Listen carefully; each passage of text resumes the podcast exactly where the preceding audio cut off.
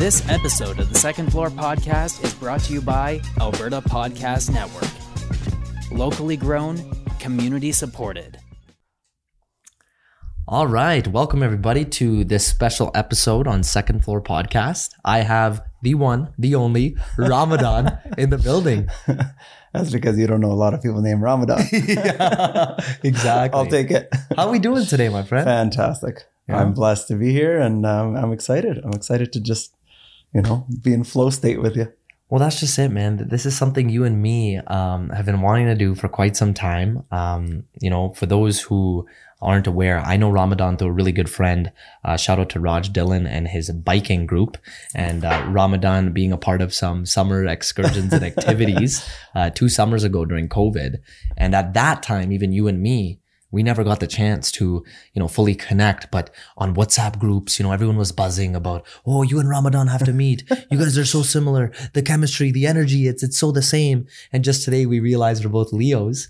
Uh, but aside from all that, you know, I, I'm just really appreciative, man, of the time you took at, uh, you know, a few months back when we realized we finally have to connect. You spoke in front of my team of personal trainers Good at life, Good Life. yeah. And Beautiful group, by the way. what They're I awesome. loved, what I loved about that man is, is you strike me as someone who you don't skip a beat. You know, if, if you get the chance to share details, you give it. And when you were giving your introduction, I love how that day we got the life story, man. Like Awesome. we started from the, the moment you were born, Yeah. like just like any other autobiography Yeah. begins. But, um, I just want to pay attention to that because you're someone who am I believe that if you get asked to provide anything about your life, you're not going to skip a deep uh, a beat, and you're going to be honest. And I I don't know how much detail we want to go into today, but if you could provide people from your own perspective uh, who you are today and and what you're about, and I feel like that's going to beautifully um, unfold us into an episode on what we wanted to talk about, which was you know purpose and you know bringing to light some of the topics uh, we mentioned before going on. Yeah, um, that's a, that's a big introduction. Thanks. I wasn't expecting that. Um, about the storytelling that you mentioned that we did at Good Life, that was uh, these are little details that help kind of they were the building blocks, and uh, you can't leave anything out because every little step, you know, contributed to bringing you right to this very moment. Like it's not an accident that I ran into Raj. It's not an accident that he added me to this biking group. And it's not an accident that I went with him one time. And then, and he literally said this. He's like, man, you're like the Lebanese version of Kenny. he said, you're just a little older than him. And he's like just a few years behind you. So you guys are the same person. So you guys got to connect. I was like, yeah, I, I gotta meet him. I gotta meet him. Good energy. Um, who I am today. Oh man. Um, can't really define that with, with one or two sentences. I mean, um, who I am today is, is who my inner child was wanting me to be. That's for sure. And I'm hoping I can make that short, stubby, um, attention, attention seeking uh, little uh, child. I hope I get, I hope I can make him proud. Yeah, he had a lot. Of, he had a lot of struggles, but um, yeah, it, it- they were blessing. They were they were lessons. They were definitely lessons. Yeah, something that really stuck out to me is, especially when you were talking to our group, Ramadan, about the time when you were younger. And this was something that I'm sure you won't mind that I share this on air, where you said that, Kenny, I know I'm going to get out of my comfort zone when I speak to your group of trainers. And mind you, this is a speaker series we do at our um, location for anyone who's you know listening, where we bring on health professionals such as Ramadan to just share some insights on uh, holistic health, right? And I remember when we were on our call planning it, you said that you know what, Kenny, there was a time in my life where I was younger and I had to speak in front of my class. And I remember at the time how nerve wracking that felt for you and how um, embarrassing it was. And if you could share the detail of what happened that always brings you back to that inner child you speak of, where mm. there are moments, there are traumatic moments, no matter how someone else looks at it, mm-hmm. they're defining moments in our lives, especially when we were younger, that shape shift how we're going to show up in our mm. adult life to situations. Mm-hmm. And how when you were preparing for you know speaking in front of my team it triggered you uh, going back to those moments. Um, are you willing to share what, what happened at that Yeah, age? I think yeah. it's going to be better off from you sharing it, right? um, you're here in case I hyperventilate. Of course. So- and the mud water. you, we you got know, you. It's okay. It's okay to kind of, you know, go back and, and relive those moments if you understand that whatever stress comes from it or whatever uh, anxious feeling tries to creep in, uh, use it as a tool, right? To be able to understand, hey, that's fine. I'm okay. There's a yin and yang. I'm going to welcome both sides. I'm going to welcome how hard it was to stand up in front of a class and and and maybe maybe the reason I I, I was too scared to perform is I was just scared of the judgment or uh, the person that went ahead of me memorized the paragraph word for word. I knew people that could memorize a whole page of Arabic history um, and and not even skip a period. Like they they it was unbelievable. I, I've never seen anything like it, and I could not regurgitate that way. So I would try to paraphrase, and I'm, I'm a daydreamer, so I can easily go off on a tangent. And now I'm looking at the teacher and looking at the the, the people in front of me, and they're looking at their books like that's not what it says, you know. so now I'm like, oh my god, I'm going to self destruct. Especially when you start seeing the, Yeah, the, you see the nonverbal reactions, cues, right? and they're all, all looking around each other like, "What book is he at?" Because Right? you know, uh, even early on, I was I was sensitive to people's energy um, in terms of you know when somebody walks into a room, can they make you feel comfortable? Do you want to hug them, or do you feel you know reserved, or I, I want to be away from that person? He just gives me the the heebie-jeebies, right? So that's a thing that I don't have a sixth sense. I, I'm not supernatural, even though according to Joe Dispenza's work, you can be supernatural. You can tap into the limitless mind. Um, but at that stage, I, I, I just felt the judgment was going to overcome me. And there were classes where I was inspired by the material. Like I loved English, English literature. Um, I loved poems. I remember a teacher gave us a poem and what was it called? I think apple blossoms look like snow. That's how it starts. I think I looked it up and I found the poem. I don't know who it's by, but uh, we could we could share that in the in the comments. Um, and I remember I just liked this poem so much, I sang it. I sang it. Mm. So my teacher said, "Hey, uh, I heard you you you're, you were singing this to someone," and I was like, I was very embarrassed. And she's like, "Please, just come sing it to my class because maybe they'll understand it better, or they'll like it better, or they'll enjoy you know enjoy the material a little bit better." What grade was this in? This was in grade six. Okay. Six, yeah, yeah. Miss Thuraya. I actually found her on on um, Facebook, and shout out to Miss Thuraya because man, talk about comfort zone and and the rattles. I I almost peed my pants, and and she was she took me to a uh, to our class uh, during recess, and she brought a little tape recorder, and she goes, "Okay, there's nobody here, just sing it for me." And you can hear the crackles in my voice, and I'm singing this poem, and I'm, I'm so nervous because I'm like, "Oh my god, somebody else in the next class is gonna." And she said, "I won't tell them who it was. Don't worry, I won't tell them that was you. Just sing it for me." Yeah, it's just And the I audio did that. podcast version. Don't worry, no I else. did that. And, and this is back when you had tape and you hit the record button with the play button and then you can reverse and, and put it back on. It was a little kind of, what do you call it, boombox. How or- far we've come. yeah, right. So, and, and she did that. And that was my first kind of experience with, oh my God, you know, this, this is very nerve wracking, but you can do it. Right. And, and maybe she instilled something in me to go forward saying, you got this. Like, what's the worst that can happen?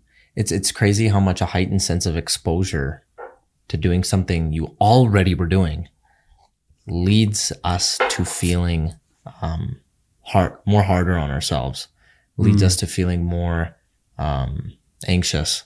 Um, I feel like because we are trying so hard now to uh, make sure it's perfect, right? And then I feel like we are our um, we're biggest critics in those cases. Because when you were speaking there, Ramadan, it reminded me of uh, how I look at performing um, in competitions.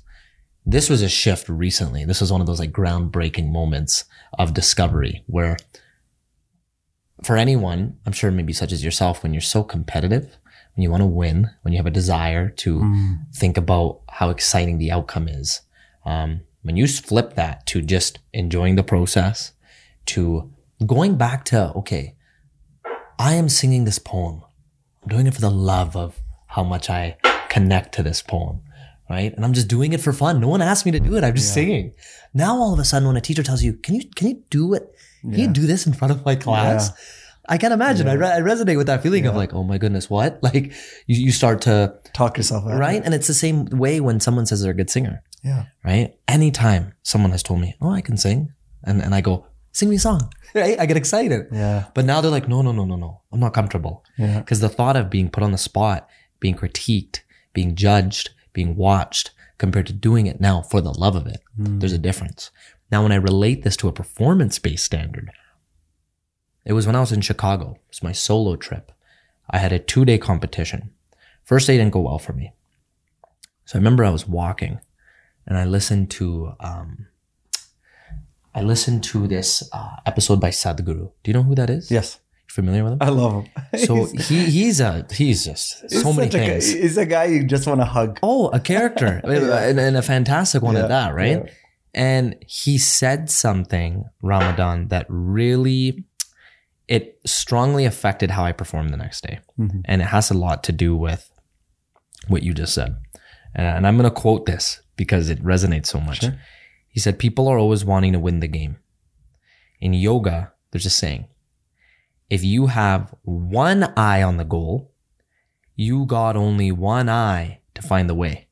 So it's very inefficient. Yeah. And as Sadhguru likes to say, isn't it? That's Right? 50% of your productivity. So you need both eyes to take the next step. Yeah. Every shot that you play is more important than you winning. So the winning will happen because you got the right shots. Every single person wants to win, Mhm. right? Everybody has the desire to win, but desire is not going to get us there. What's going to get us there is you doing what you are doing very well. And that reminded me that, okay, you know what? When I go to jujitsu class, when, when you sing that song, same thing when you're up there. Go off of not the idea of impressing others, off the idea of I'm going to win this gold medal. I'm going to, I'm going to win uh, validation, Mm. right? Instead, I'm just going to do it because I love doing it. Yeah. I'm going to play. And that's all I'm going to do. I'm going to play the game. And naturally, when I did that the next day, the result astronomically better. Mm. And uh, I wanted to share that because it, that, that that really that reminded me of that. Are you familiar with uh, Abraham Maslow? No, You'll uh, you'll stumble upon some of his readings because you know that's the path that you're on right now, seeking truth, right? So it, it it's gonna not because the algorithm will pop it up on your feed, but some universal strength is going to communicate it to you, and it's just going to land in your uh, in your in your lap. Um, said, "What a man can be, he must be." Right. So we're we're born. Gibran Khalil Gibran said, um, "When a man is born, his work is placed in his heart." I, I think, uh, hopefully, I'm not butchering the quote, but uh, basically, when you're born, what you were meant to do is already there. And you're always going to have that voice, that, you know, the, the, the creative side of the brain saying, Hey, but we can do this. Hey, did you know we can do this? But then you got the analytical side of the brain saying, ah, you know, we, we haven't done this before. Do you need to do that now? What if this happens? What if that happens? So that, you know, back and forth is, is what's kind of keeping people so busy and um and and worried about you know let's take on risk or not or let's you know this is why I uh, I have a really challenging relationship with when people go, "Oh, I could have been X Y Z. I could have done X Y Z." Right? I think it's different from when it's "I came close to," because "I came close to" is a language that interprets "you at least tried." mm-hmm. Could have, in my opinion, is interpreting, "Well, why didn't you?" why didn't you Right? yeah What was it that came in the way? This episode of the Second Floor podcast is brought to you by Taproot Edmonton, which is on a mission to inform you about your city. Want to get a handle on Edmonton's growing innovation scene? Take a listen to Bloom, Taproot's newest podcast. Each week, hosts Emily Rendell-Watson and Faaiza Ramji will discuss the latest developments in efforts to solve new problems and diversify the economy. Find out who's investing in what, who's investing in whom, and what's on the horizon. Find Bloom wherever you listen to podcasts or visit bloom.taprootedmonton.ca. I'm curious to know for you, like when you talk about what you shared, what is it that you notice? Because you have a lot, lot, lot more life experience than I do, and you can have more many years to look back from. What do you feel like was in your blueprint of since when you, you know, were born, came into this world, that you're recognizing you're actually doing to this day Mm. that was meant for what you've been put on earth to do. Because a lot of what you just shared relates to purpose, Yes. relates to why we do what we do and choose to um, carve out a certain path that's going to lead a direction that uh, we're continuously wanting to perhaps head Mhm. towards or keep a path on. Um, I'm just wondering for your sake, because I love these kind of conversations. Yeah. and I know you do too. Yeah. And it, it just, intention wise for our episode, I'm sure as we can tell is I want it to let people remind themselves if they really are on uh, the right path where I'm sure you've had it. I've, I've experienced Yes. my version of it in my life where I'm like, oh, wait a second. I'm going a path that's not meant for me. That was in COVID when I shifted to the fitness industry, Mhm. essentially quote unquote started all over, but was glad because I was like, okay, this is what I was meant to do since I was born. Mhm. Right. But, um, But what- it took that. It took an, a pandemic for you to realize it. exactly. right? Sometimes that that inner voice that that I'm sick to my stomach doing this, but for some reason I'm doing it. Um, maybe it can come in the form of an ulcer, or it could come in the form of of a sickness, or you know your your whole gut is experiencing so much butterflies and dysbiosis. It's just not in sync, and then you actually have to get sick of doing what you're doing to realize I'm not supposed to be doing this. What I'm afraid of is, do you feel like Ramadan does it have to lead to an existential crisis? It, it, it- so we it comes so we're either we either change out of inspiration or desperation, right? Jim Rohn said that, and uh, it's best to change out of inspiration because it's more sustainable, right? If you're gonna, just going to wait for you to hit the wall to realize, man, I was I was going in the wrong direction, you know, it's sometimes you can't come back from certain things, right? So it's best to change, and and the, the reason people are so blindsided by the next you know calamity or the next you know surprise uh, you know uh, environmental catastrophe that happens um, is because we don't plan right? We don't have a clear vision and a goal. And we when if you're driving from here to calgary you gotta and and you were just there right? You if you know exactly where you're going like me coming to your house today i know where cameron heights is. But to find your house i had to still put the exact address in the navigation right? So it took me to your house, not to an area that you live in. I had to find your house, right? So in life, a lot of people, they know, okay, I want to be healthier. I want to be a little more financially stable. Maybe I want to be, you know, the cool guy in the office uh, who's just attracting everybody, uh, everybody's attention in a good way, not for vanity, but just basically I'm the team builder or the glue. That's fine. It's good to have these, but it's good to have details of how you want to get there and what you want to do once you do have it. Because if all of a sudden somebody just gave you the success that you're wishing for, but you have no plan, what are you going to do with it?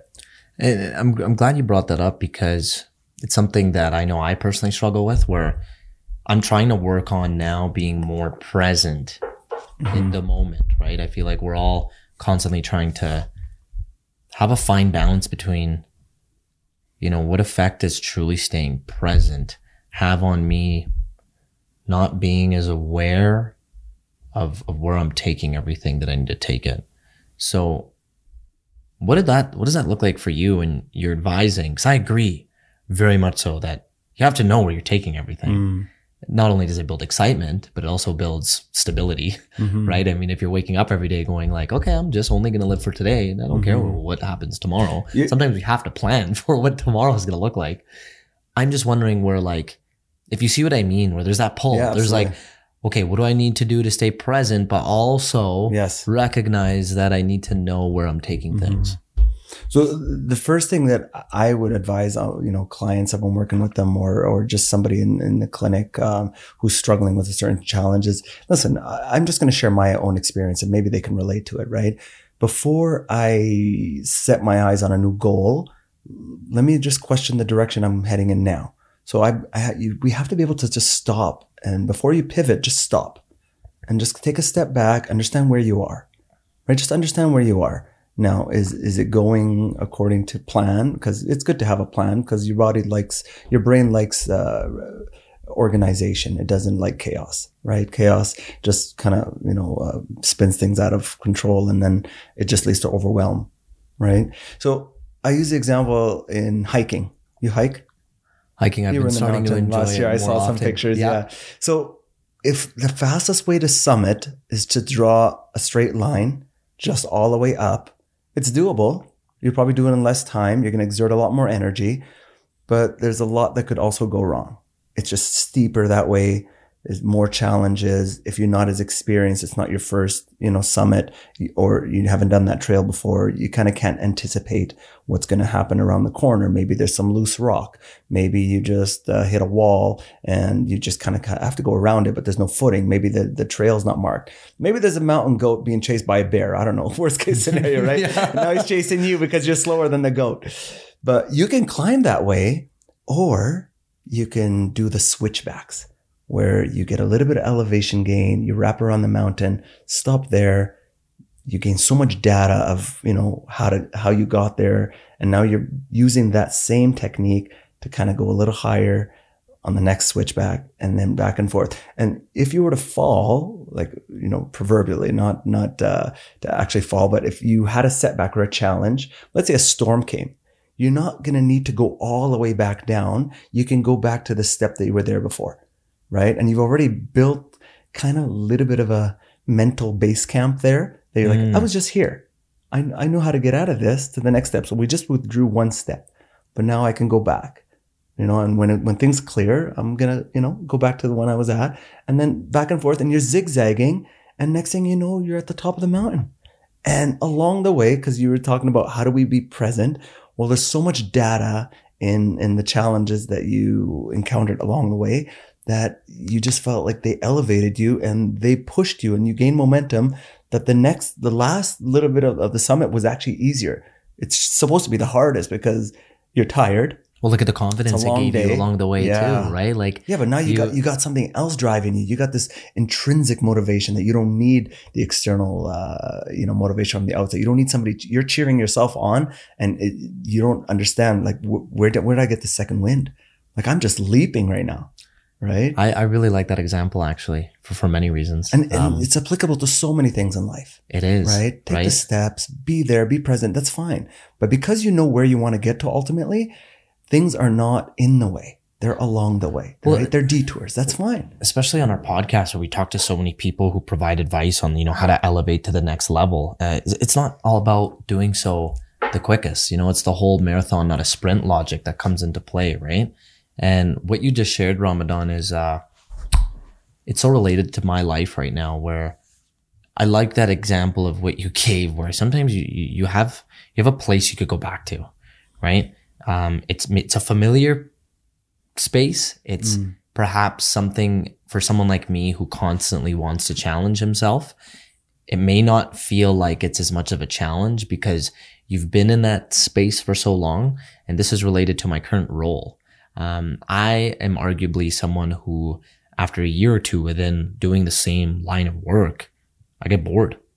Like simply, mm-hmm. I'll be mm. honest. I just, I start to feel like I need to, um, expand my mm-hmm. horizons, mm-hmm. do something new, explore new, yeah. Put my creativity to use through, through doing something, uh, beyond my current scope of practice. Mm-hmm. So that analogy, when I connect that to, okay, you put me in the same space again.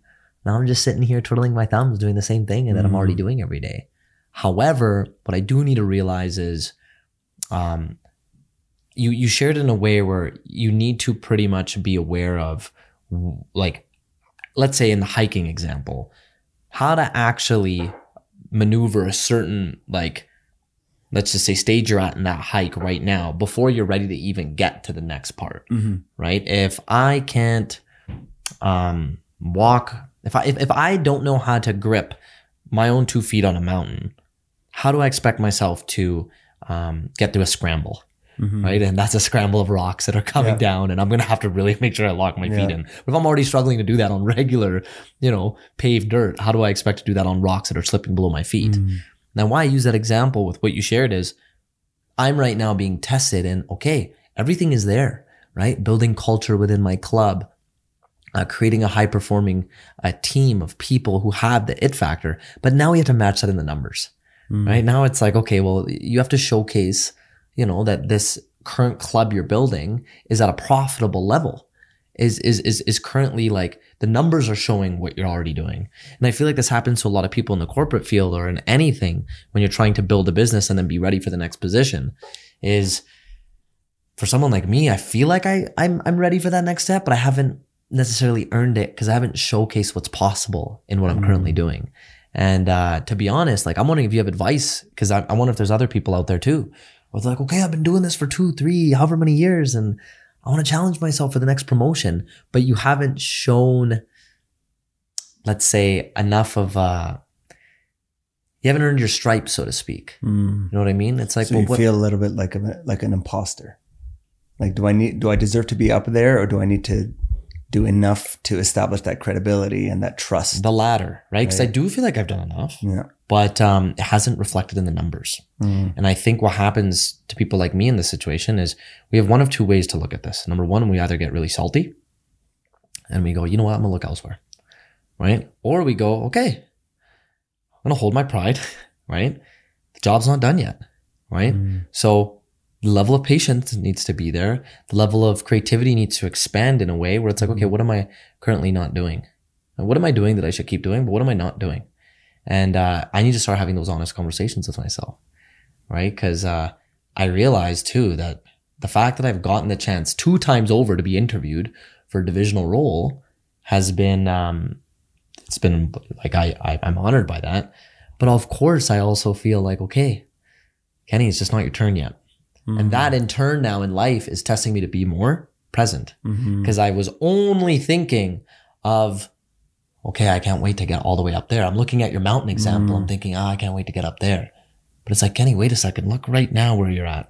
Mm. Right? You're only, you're not going to get there if you don't pay attention to what's in front of you. Yeah. You got to get this done first. You know what I mean? You have so many different views along the way that um, that need to be appreciated as well. Yeah. Right. Like, have you ever had a time in your life where I don't know if you feel, I don't know if you're driven the same way or if you're kind of like, Kenny, have I, had I not had the more years of experience mm-hmm. in what I was currently doing, I would not have been able to do what was next.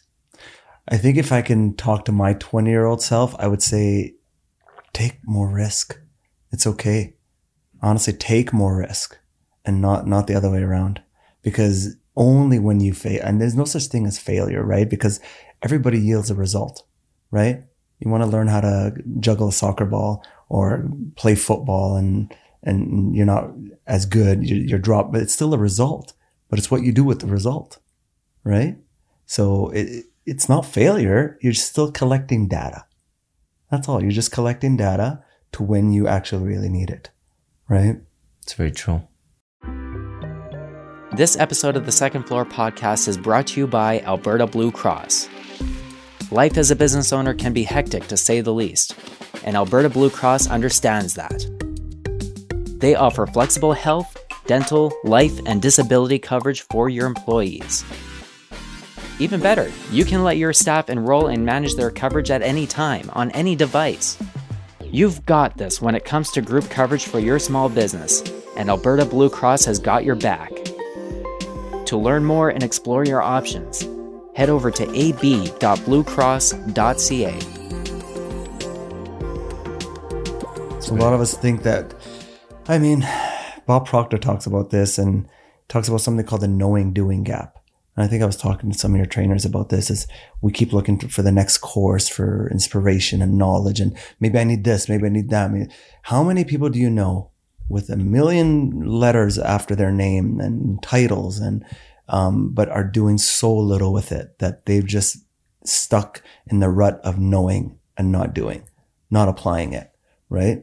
The fact that you learn one thing and you applied it and you proved that, that it worked already should set you for the next step.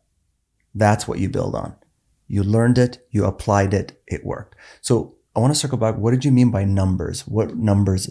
When you Oh, say yeah, the so- numbers, are we talking finances? Let's are we say talking? how many hours of serviced uh, sessions have been completed on a month to month basis. So this is, you know, your standard key performance indicators that you're being graded on Yeah. uh, based off your performance, right? Mm. That's one of them through what I do, right? So it's like, okay, so how many hours of like workouts are being done? Mm. Month over month, is that increasing? Mm. Right? Quarter by quarter, year over year.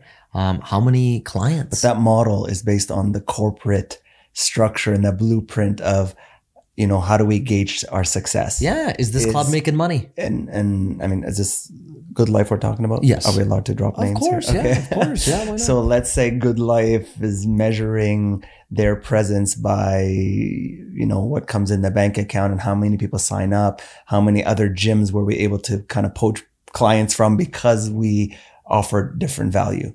Mhm. But if you were to say, if you were to take a different measuring um, system and say, out of the people that we worked with, how many went on to do great things? Mm. And I bet you maybe maybe a small mom and pop shop gym or somebody training somebody in their house or in their garage. Maybe they changed that person's life and gave them tools and they can never look back at the person they used to be. Right. Without going through a big system. It's all about value that you're, you're, you're leaving in the interaction. And if you're leaving someone else with a sense of more and they're going on and you've empowered them and you let them know that this is not you. This is not the system. This is not the, the way. This is them allowing themselves to live their authentic life and, and not be limited by someone else's beliefs. Right. Hmm. So if that's what you've done, man, the sky's the limit. You, you can't even measure that. No, I'm, I'm glad you put it that way because at the end of the day, it just, it goes back to why I chose to be in the fitness industry in the first place and is to truly be a part of, as I believe every respectful trainer should be a part of this is, is changing people's lives for the better. You know, it's not for the money. It's not for the status. It's not for the reputation or role Mm. you get. And, you know, not, not to derail Goodlife by any means, as I understand, of course, why they need to think about those Mhm. metrics Yeah. because you have over 300 gyms in the nation. You can imagine and put in the math of how much expenses are associated with Mm. this and how you do have to start thinking of what's going to profit and hours and number Yeah. of clients comes to mind. Because the And- sustainability comes from that. Exactly. Right. Right. And when you share your perspective, Ramadan, it's, it's beautiful to just see the 180 shift where I directly get to see it on the ground level. Mhm. You know, being someone who's managing the trainers and seeing the people's lives and how they interact and their bodies and their minds transform, Mm. transforming. Right. Um, but it is something where you, you bring up a point about, okay, so that's how a company you're working for Mm. is, is, is measuring success. How do you want success to be measured? Mm. I, I love the way you frame that is we know, we have to ask ourselves, what's our own KPIs? Mhm. right? If there's certain indicators that I want to hit daily, weekly, monthly, yearly in my personal life and professional life, what are they? Mhm. Right. And I'm curious to ask you, like, what, what does that look like on your end? What would you say if, if Ramadan is, you know, if, if, if I were to extrapolate what your KPIs are in your day, in your day to day as a human, Mhm. what are things that you almost are checking in on for yourself to make sure you're doing on that Mhm. yearly, monthly, daily, weekly basis? Um, for me, it's maybe three or four non-negotiable freedoms. The freedom to think how I want to think.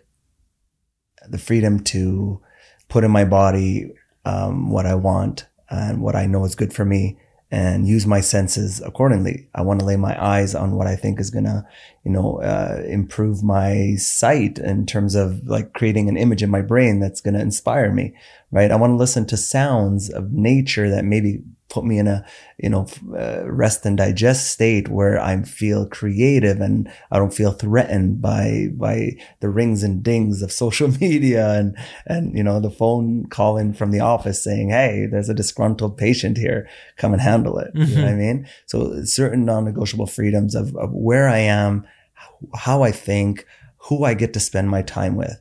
Ultimately, we all want to be free from bondage, right? It's tough in the North American model for just living here is the false sense of ownership of your house and your car. You can own it all, but we own you on the back end because you're now enslaved to debt, right? So if you ask somebody who has nothing, who has nothing in terms of possession, but he doesn't feel the need for any of these, he is the one with everything. He's the one who's free right? There's no bondage. So he's now free to think, free to roam, free to uh, create, right? But if, if you're constantly busy because you just feel shackled, um, it's tough to express your, your inner creativity, right? So Wow. it's certain freedoms that I look forward to. For me, it's time. I, I feel, I mean, and culturally, we say this a lot in uh, in Middle Eastern culture. Um, my my dad's Lebanese, mom's Ukrainian. No ties to Ukraine, um, but my heart goes out to what's going on. Yeah. Um, but I lived in Lebanon for 11 years, and we would say stuff like this, like, uh, "Let's go kill some time." Mm. In Arabic, it sounds different, right? Um, Yeah. Um, killing time. Time Like, man, is there anything that's gonna kill us other than time? Time is gonna kill us. That's the one thing we're not gonna win against is time. Let's go kill time. Are we saying we're gonna kill ourselves? Yeah, Right? It's We're like- not. That's the one thing we cannot kill is time because that's one thing that's gonna win, right? We have a certain amount of heartbeats, certain amount of breaths. How am I gonna use them? What am I gonna use them for? Right? Who am I gonna share this inner vibration? Whom, like me being here right now, this is not an accident, right? This had to happen Yeah. right? Because Sooner we're just two people who, you know, want the same for for the for humanity. Which I find is beautiful, not to take it on a whole other note, but while you're sharing that is like people don't realize this is our first one-on-one true Yeah. interaction and it's happening on air. That's what- like despite all the other stuff that was going on, Yeah. we're planning, that was all via phone call, but this is our face-to-face Yeah, interaction on air, right? Yeah. But like you said, is these things don't happen by accident. Yeah. If you lead with the thought of, back to your Yeah. point, I choose to kill my time with what I, I want to kill my time with. Yeah, Not searching for something just for the sake of killing time. It's Mhm. like, well, I'm going to fill it with things that I actually exactly. care about and want to do. Yeah, If- Right? That's like similar in the Punjabi cultures. Oh, let's do, let's do Thora time pass. yeah. You know, find something. to Daya We call it daya waqt. Yeah. To lose time. Daya is lose, right? To, to daya waqt is to lose time or lose track of time. Now you can do that doing something you love. Like you, I mean, you get on a boat in a lake and you, know, you're out there and just enjoying the air and the sunset and like, oh, wow, look what time it is. We've been out here for four or five hours because you're doing something you love. So you're not kind of uh, limited by those, uh, be, those minute, uh, minutes ticking away, right? Or you can also do it by doing something useless and your brain just checks out and says, ah, I'm on autopilot right now. You're just surfing the web, right? Or you're on your phone scrolling. So you don't need me. So it checks out. And then you actually really lose track of time because you're doing something. Well, what a good way of now, let's say, connecting your KPIs, right? Like you saying, I, I find a lot of what you said was connected to your sensory perceptions, right? Is like thought, you know, your, you know, taste, right? You know, Smell, hearing, you know, yeah. hearing, you know, you want to Yeah, yeah. pay attention to nature. And now to whatever it is you're doing as far as things you choose to do in your time, asking yourself, is it connecting me back to any one of those three things? Hmm. or all of them, right? Because this is this helps me formulate that in my head of I I need to make sure I'm consistently, especially on weekends, right, where you naturally have more time to kill. Hmm. Is okay. What am I going to do in this time that's productive towards the Hmm. things I care about? Right? Am I spending time with loved ones? Okay, what does that time look like? What does the quality of that time look like? Right? Are we all horsing around, going to bars, not talking to one another? Or are we sitting down in a setting like this? Yeah. right? No music, no distractions, Yes. right? Just us, right? Just like this, Yeah. right? Connecting in an honest environment, catching one another up. Because those are the things I care about. But don't get me wrong, Ramadan. I have moments where, you know, me and my friends are saying this lately, where we're like, you know what, guys, like, we should go and like, no more going out at night. Like, let's let's scrap this. We're doing this too often. Every Yeah, weekend yeah. we go out. Let's go like weekday, you know, nature Yeah. walk Yeah. or weekday, you know, uh, catch the sunrise, go to a coffee shop, Yeah. right? But anything where we're we're not doing things because it what needs to be done right now. And I, I caught myself in this loop of doing that Ramadan. Oh, it's summer, right? Summertime, we're YOLO. supposed to go. out. Yeah, exactly. YOLO, we're We young, all have FOMO, right? We're single. Let's go out. And it's like, Yeah, well, yeah. are we doing this because we're forcing ourselves? Yeah. or let's check in KPIs. Yeah. What what should I be doing with my time? Yeah. Right? And don't get me wrong, there's always room for fun and always room to, you know, explore, but when it happens too much, that's I think when it's an opportunity to check in, Hmm. right? And um, so for those who find that escape is something they long, and it could be that they don't want to come back to the reality that they're living, Mhm. right? And and if you fill your day with high priority actions that inspire you and move you and drive you in the right direction, there won't be enough time of the day to fill it with uh, activities that don't. it just fills up naturally. Right? It It's fills so up naturally, right? So, and that's the thing. People have to take a step back and evaluate what's important to you. Is it family? Like you gave me the story about your dad and wanting to build this house and wanting to build a home so you can all be together. That's your dad's goal. That's a legacy What a seagull. That's a beautiful seagull. They call it. I don't know how I'm going to get there, but I'm so driven to it. So I'm going to keep on it. Right. Right. Whereas an A goal is like, Hey, dad, let's build a house. Okay, fine. We save up some money. We hire some contractors. Eight months later, we're, we're probably living in it. But there was, there was more there. Right. Mm. He said, Hey, you guys all move in, live here. I don't care how long. I want grandkids in here. Yeah, I want everyone in One here. big happy family, air mattresses everywhere, deflate them during the day, right? So, uh, yeah, a lot of people don't have that, you know, what really makes me feel good, Hmm. right? What makes me feel good. I, you know, when when you talked about, like, I love how you shared, and one of the things you care about is having time to think about what's going on in your life and and and using that with five kids, a business you're running, a chiropractic practice, many other side hustles on the go. Are you scheduling your me time in for yourself? Like, is that is that just all happening in the in between, right? Like maybe it's you know your commutes, maybe perhaps it's hey Kenny, I'm scheduling myself for uninterrupted flow state. Vitamin just me. yeah. what does that look me. like? Like how do you book yourself in, Um, or is it spontaneous? walks in nature. Uh, I took on road biking. Um, for those who don't, road biking is essentially for me meditative. Uh, you know, it's the only time I get to wear tights and and spandex and uh, not be judged for it. Yeah, I'm okay with it. I love it. and I just feel so aerodynamic. Yeah. um, that's where I kind of, you know, listen to a podcast or I just do the most of my breath work. Um, walks in nature is, is something that makes me feel really insignificant. And I like that feeling of, um, not to, um, kind of put yourself down, but more to understand the, the, the might in what's around you to, to, so you realize that your problems are not, you know, as, as bad as you're making them sound. I think there's something to say about when you physically are moving your body. Hence why many people say when you go to the gym, um, it's so good for your mental health. But rather, when you're physically exerting any sort of force um, in silence, Mm-hmm. right? Like in true silence. Like, don't get me wrong, team sports, boy, does it ever, you know, increase your level of excitement and intensity. And it puts you in a position where, of course, you know, adrenaline's kicking in. Um, but it's it's very just mentally and physically taxing. Very. There are workouts, and Remind me to come back to this point. yeah, there there there are workouts and there are movements that you can do every day. You know, yoga, um, Breath work. breath work, biking. Yeah, just some mi- mindful jour- journaling, Yeah, right? without the force of, of of necessarily causing so much exertion that you're you're fatigued. Mhm. Your energy level, in fact, increases after doing this. And I- I, I share this because I feel the exact same thing in jujitsu. My me time is jujitsu. I am challenging myself both physically and mentally.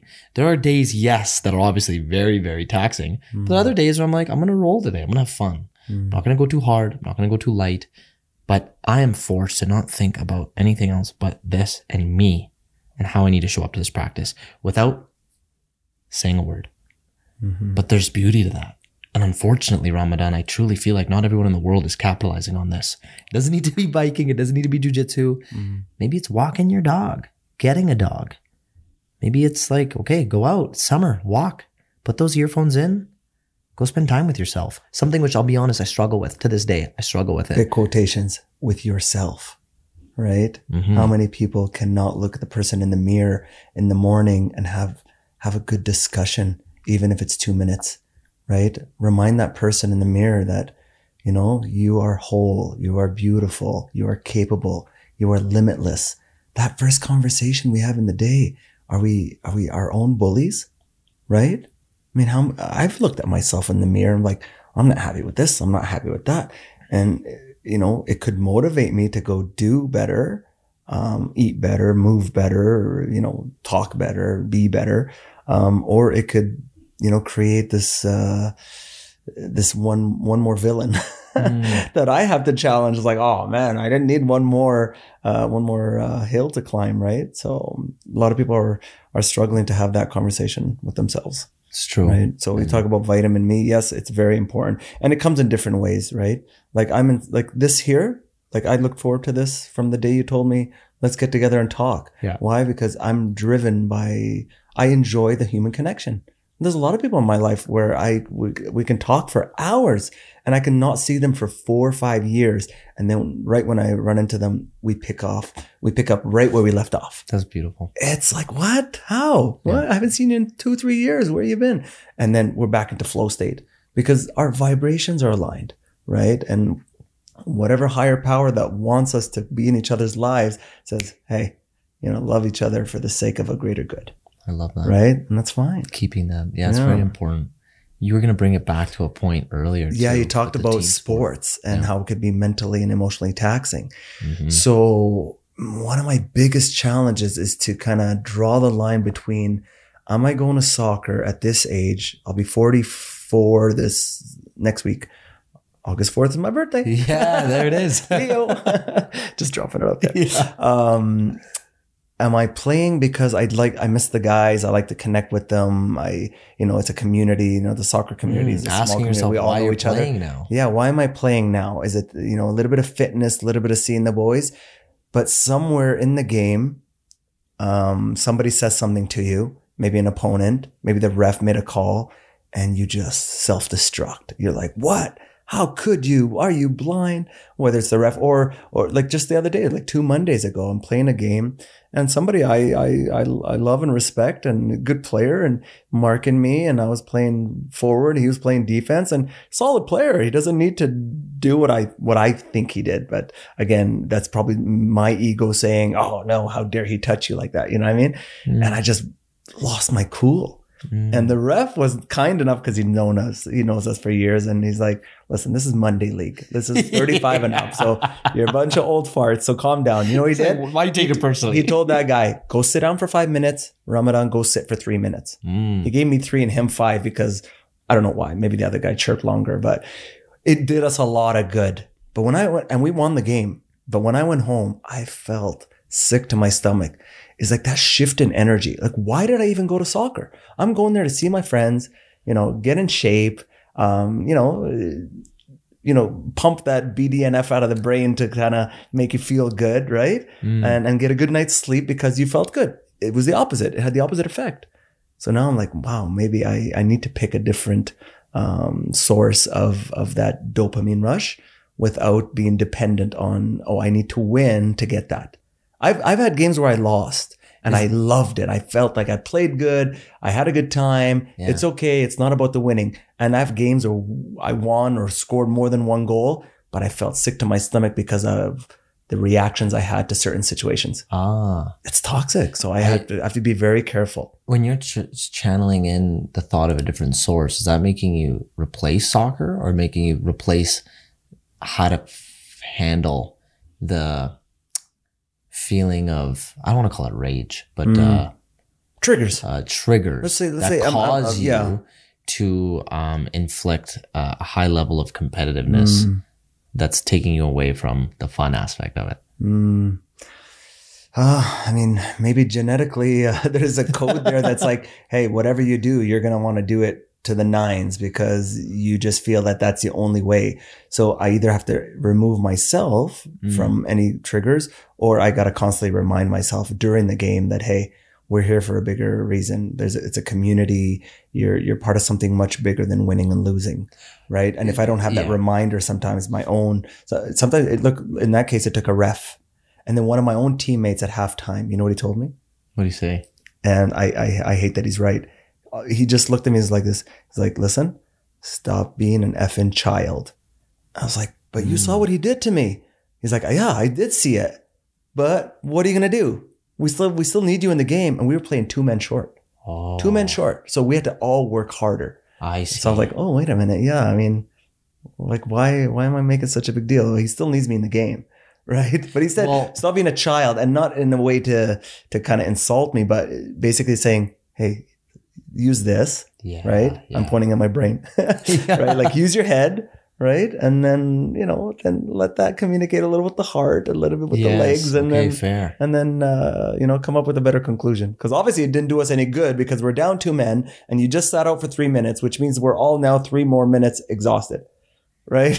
I, I, I feel like animalistically we are we are we are uh, we are aggressive and especially as men we tend to everyone i think has a fuse. Everybody arguably everybody. Some shorter than others. But when something happens where we feel like it should not have yeah, uh, depending on how much we or the other person uh, may have been able to change it, we we tend to uh, we, we we deal with that in certain ways, right? Like I'll tell you a situation that reminded me of what you went through is this past weekend I competed. Uh, I had a, I had a quick moment of initially I felt bad, and then my coach reminded me. Now, mind you, the difference in our uh, level, our sports is mine is more combative. oh yeah, So if I hurt somebody immediately, yes, I would feel bad. I've, I originally felt bad. I was in uh, the person's guard. For those who are jujitsu advocates, maybe able to understand this better. But if I can break this down so it makes more sense, his legs were wrapped around my body. I was on my knees, right, on the ground. So in order for me to break his legs off of me, I stood up and I tried to shake him off of me.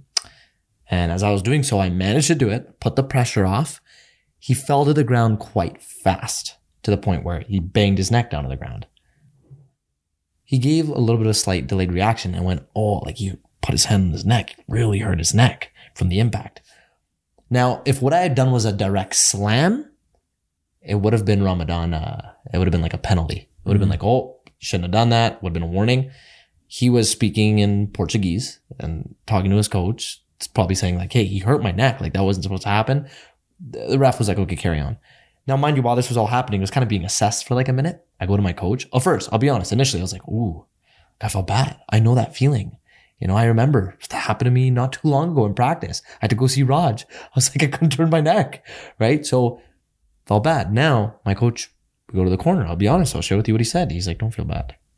He's like, that, what happened happened. Like he didn't do anything wrong. He hurt his neck. It's what we do. So I go back and just like that, in a blink of an eye, I went, he signed up for this. It is what it is. If he signed up for it and I'm playing within the rules, mm-hmm. that's going to happen. So I'm still going to go 120, Mm-hmm. right? Moments later, I, I submitted him and I tried to choke him as hard as I could. Mm-hmm. Immediately, once he's tapped, there was this sense of like me going to him To care for him. Exactly. Yeah. In all honest The truth. feminine, the It- feminine came out, yeah, and not the masculine. It was full on right? like I'm not doing this because It's people are watching. I'm doing yes. this like because he was holding his jaw like this. He was in a lot of pain, and I was squeezing his head really hard Mm, I saw the to end it. Yeah. okay, so you saw it. I saw and I went to care for him out of just genuine concern because once I know what that feels like, but two, the moment the game's done, this is what I feel like the animalistic behavior I talked about. If playing within the rules, fair, whether it be soccer or a sport, I would say that I'd ask you, whatever you've done, was it within the rules? Mm. And if it was, okay. If it fuels you to show up more, and your teammates and other people are aware that, yeah, we're playing a game. Whatever happens within the line of rules is going to happen. Mm. This is just how I choose to show up. Then I'm going to argue. I'm going to play devil's advocate here. Do what needs to be done. Yeah. But then by the end of the game, okay, hey man, I just want to let you know, like heat of the moment, whatever. We're cool. We're good. Okay, awesome. Yeah, Let's go yeah. grab beers after. Like Yeah, whatever it is. But I think uh it's just human instinct sometimes to like, of course, when we go back to kind of the theme of our conversation, we want to win, but Yeah. we're gonna we're gonna make sure we focus on playing within That's the true. rules to get there, right? Yeah, yeah. And enjoy the moment that you're there. I mean, we got to kind of get together again after the pandemic and things opened up and not wearing masks on the bench. Like that's huge because It's beautiful. you felt like, you know, you were free again to make your own decisions, Yeah. right? Like that had a lot of like the pandemic. I mean, we haven't even talked about that yet, but that had a lot of impact on so many people in a negative way that it's not going to be easy to just turn it off uh, like a switch and just kind of let go of fear because it's a, it's a very primal and strong emotion um, that once it's rooted in there and it, it gets its claws in you, you're going to start using that um, to measure and and uh, before you go into any other endeavor fear is just, you know, kind of circulating there. So you're going to always be in that apprehensive state. What came out of the pandemic for you, Ramadan? Like, had it not happen, what are aspects of yourself you feel like you um, have really gained? You know, the, the pandemic for me was more it was a nice reset button. I mean, a lot of people use that. Uh, you know, they said it was a reset. It was a reset, a global reset. And then oh, obviously there's people online talking about different types of financial resets. Yeah, and, big uh, time. human reset. God knows what's going on, but but I want to focus on what's going to make me better coming out of this. What what I compare it to, I like when in in Lebanon when we were kids. Uh, if it snowed, if it snowed like a lot, school was out you didn't go to school because it's too dangerous to pick up kids in a bus and God forbid you get into accidents and there's just too much to lose. So they just shut down the school basically. If, if you have anything over, you know, uh, four or five inches of snow that sticks. Right. So we still look forward to that. We don't get a lot of it, but, um, uh, we did in the mountains where I lived. Um, it's about 900 meters elevation. I didn't know it snowed there. It's pretty good. It does. Yeah. Yeah. We're in the Bekaa Valley. So we're literally between two mountains. So even the valley itself is still 900 meters above, uh, above sea level. Where in Lebanon is this? Uh, the Bekaa Valley. Mm. Yeah. Beautiful place. It's, uh, it's known for its very rich soil. Uh, unfortunately, now a lot of it's contaminated because of contamination in the rivers. Um, but uh, it's a work in progress beautiful place, but just hijacked by the wrong authorities. So mm. yeah, we're we're we're not here because we're like, oh yeah, I can't wait to go live in minus forty in Canada. Yeah, no, exactly. we're here because things collapsed somewhere else, Yeah. and we're like, we need it. We want a, a better life for our children, totally. an opportunity as well, right? So, uh, so back to the pandemic. It reminded me of a day where it snowed and you woke up and everything was a whiteout. There wasn't a car on the street, and you knew you weren't going to school and you're just staying home. No one else was going to work. So it's not like you were missing out on anything, right? And we were all at home. We're all going through this, right? We're all looking from our windows and we're snowed in. But it was kind of a sense of peace. Like, okay, let's take a step back. No one's, you know, no one's out there driving and, and taking risk and, and crashing. So we're at home now. Okay. What do we do? Right? Maybe we connect more with our family. Cause my dad was off. I remember in 91 or 92, the biggest snowstorm, snowstorm to hit our area. We had three and a half weeks off for Christmas, give or take. It's usually three weeks, I think. Yeah. And then we didn't go to school a month after that because of the snow. And I, it, it, I want to say 92 because we were stuck at home. Here in, in Canada? No, we were in this Lebanon. was in Lebanon. Yeah, 92. And I'm pretty sure I want to say 92 because I remember the Winter Olympics were on. I don't Ah. know where they were, but every channel was only showing that. And my dad and his friends were playing cards. Snowed and I was just sitting there like watching, like every channel was Olympics. Yeah. I was like, it's not like Lebanon was in the Olympics. Why are we watching Olympics? Yeah, like, none, like, of, why is you know, none of us can ski or skate or watching figure. sk- My mom loves figure skating, so she was watching the. But we were watching like slaloms and and the you know the high jumps and all Yeah. that and on on the slopes. So it was kind of nice. But we were stuck for a month watching that, right? So um, so that's what I. COVID is like that. It just everybody just got sent to their room, and some came out improved and healed or understood. Okay, this is what I'm going to do when I'm allowed out again and some just went to their room and felt punished and now they're resenting everything it's everything they've done up to now they're like well it just gotten taken away from me just like that what the hell kind of life is that Yeah. right somebody told me to just shut her down and this is one of the reasons why i, I want to have um, the freedom geographically to maybe work online with clients Of course. because you know who knows today i mean two years ago it was covid and two years from now it could be the grid's down and then you can't do anything even online You but what can i do to connect with people you make a great point because there's so many business owners, especially with brick and mortars, that suffered tremendously from what Yeah. happened. But it was a reminder that we can now understand that at any time in any place in the world, something can happen beyond our own control. Mhm. And we need to ask ourselves, what are we going to continue to do to survive? So, of course, we all think about money, monetization. Uh, where's it going to come from? And um, I truthfully feel, and this personally, for my sake, that it does need to come from more than one place. It can come from more than one place. and that uh, yes, the whole concept of put all your eggs in one basket and watch how much it grows. Yes, it's valid, but also have maybe something you know you can execute really well. It's a part of your personality. It's a Mhm. part of your strength that can be done in at least two to three things. So then if pandemic happens, you're not sweating. Mhm. You can now, You're resourceful. yeah, you could put that energy now in the other two things. Mhm. You could, you could double down on it. You could put all your time and energy into it. I'll give you an example. When the pandemic happened for me, I created my home gym and I realized that, okay, I now have an opportunity to still do what I'm doing, training clients where now I don't have a gym to go to and whoever's comfortable can now train in my home facility. I now have a podcast in which I can now do virtually, double down on, Mhm. get more volume, show people that we're going to now help to, to have you cope through the pandemic, provide stories, provide Mhm. wisdom, provide uh, people who can share how you can go through this and navigate through this period of time. But it's like, it was fuel to the fire, man. It was just like, you know what? Like I, the, the, the, the build, the, the build of the gym, the, what do I need next? Mats. Okay. I need mirrors. Okay. I need squat rack. Like it was exciting. It brought like fulfillment. Going back to our point about purpose on this episode is it made me go through every day, waking up knowing that I matter. What I'm doing matters. Mhm. And unfortunately, there were many other people that went, I'm just fucking waiting.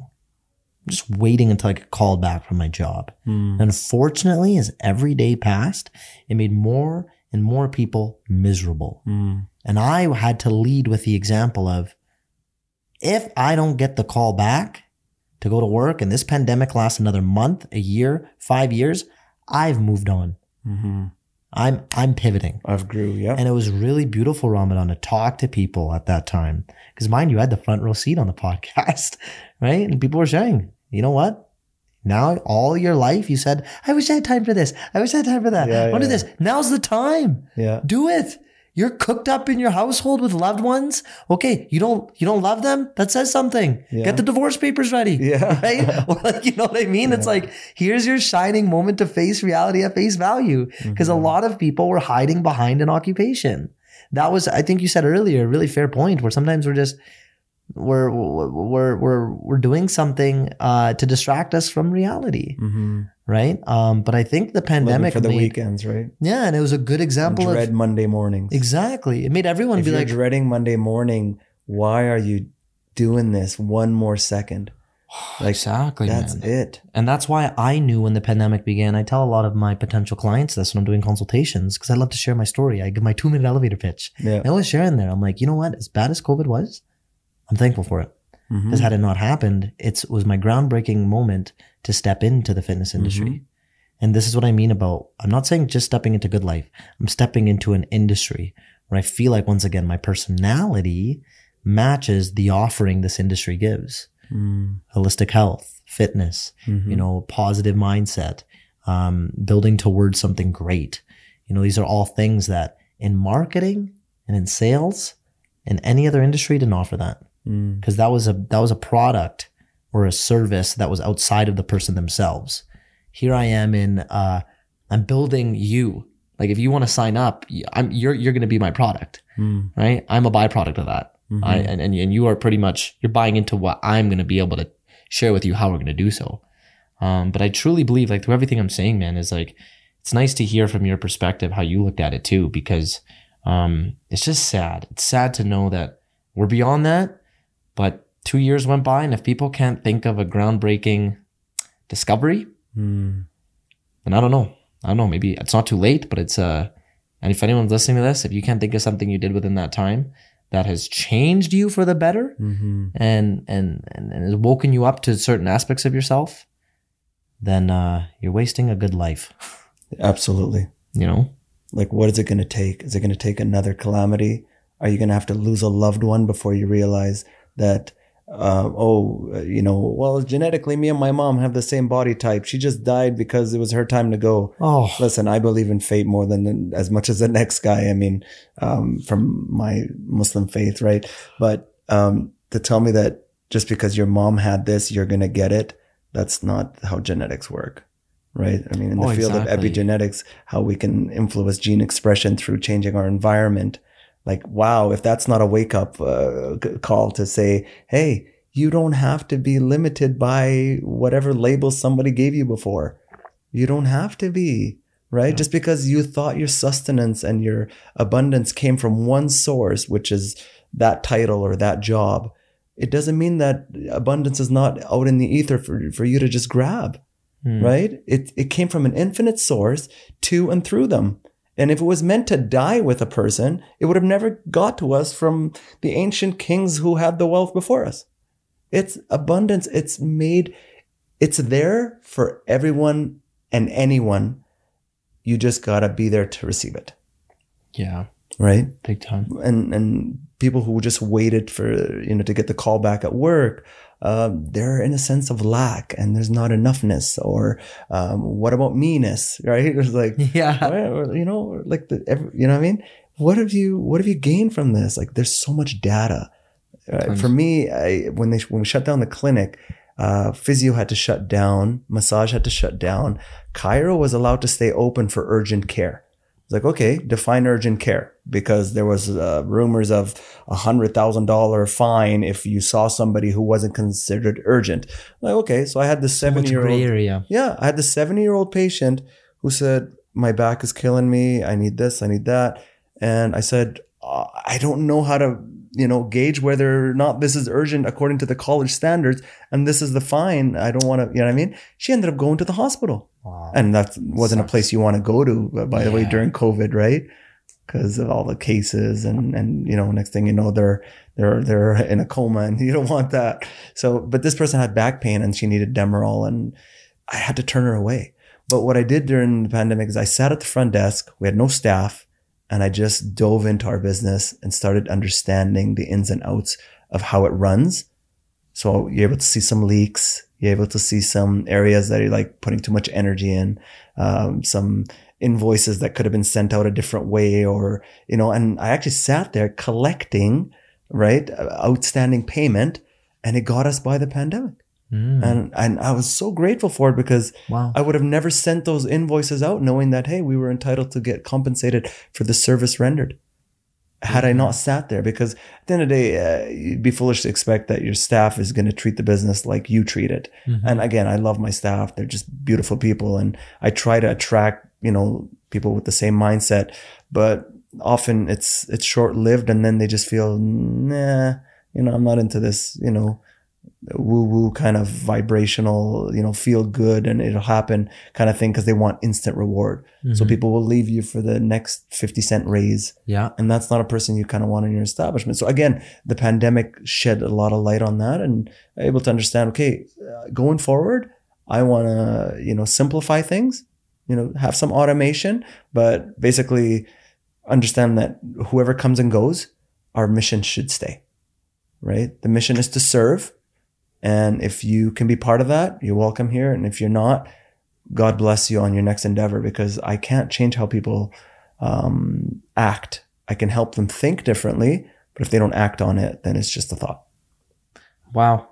But what, what really sticks out to me there, Ramadan, is you had all this more time on your hands and you you're, you're you're looking at the business from a bird's eye view perspective. And then you were like, okay, the only way for me to really know what's going on is I'm gonna start I'm gonna start myself back to the front desk position. Mm-hmm. I'm gonna go to the front. I'm gonna work the desk. I'm gonna make the calls.